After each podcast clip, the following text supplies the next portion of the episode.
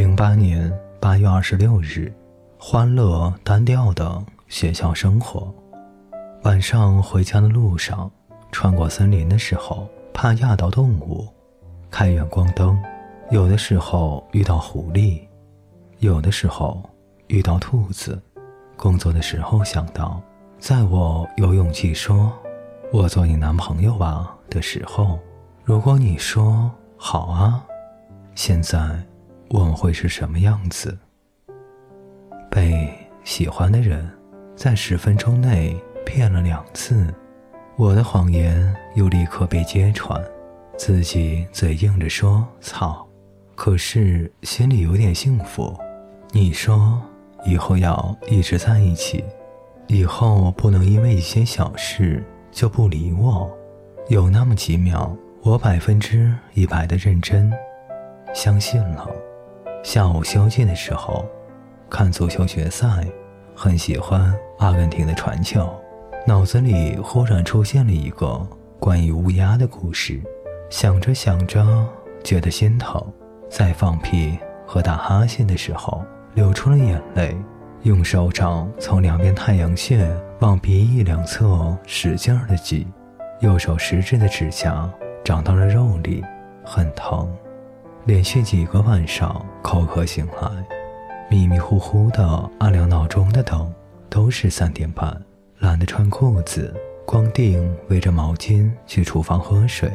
小野说：“你不怕别人看到啊？”我说：“看到了，我就给他推到。”赫本小朋友偶尔会来看我的日志。电话那头，他问：“为什么读起来总是悲伤呢？”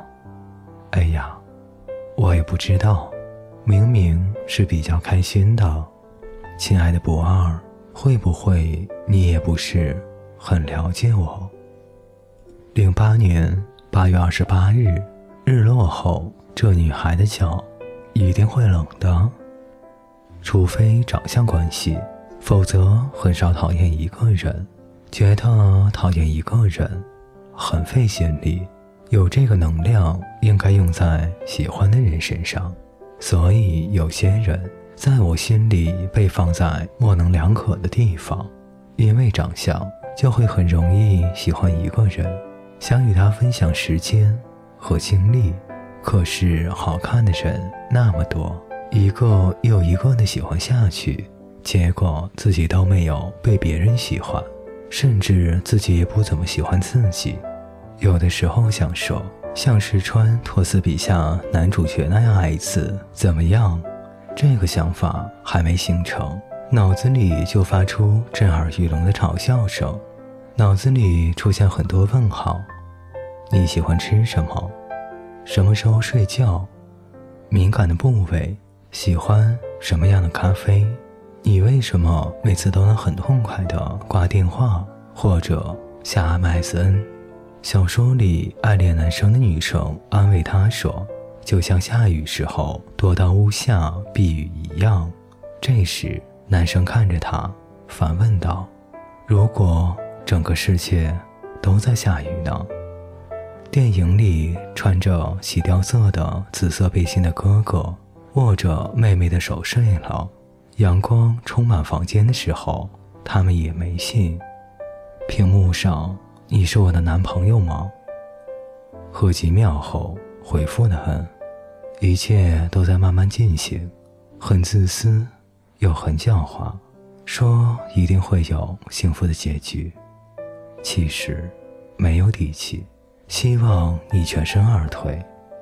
倒是真的想到小姐说过的一句话，这样的自己真不可爱呀，想谢谢你。因为你讨厌我，觉得我恶心，因为你想让我抱你，因为那句“那就保持联系，或者一起解决问题”。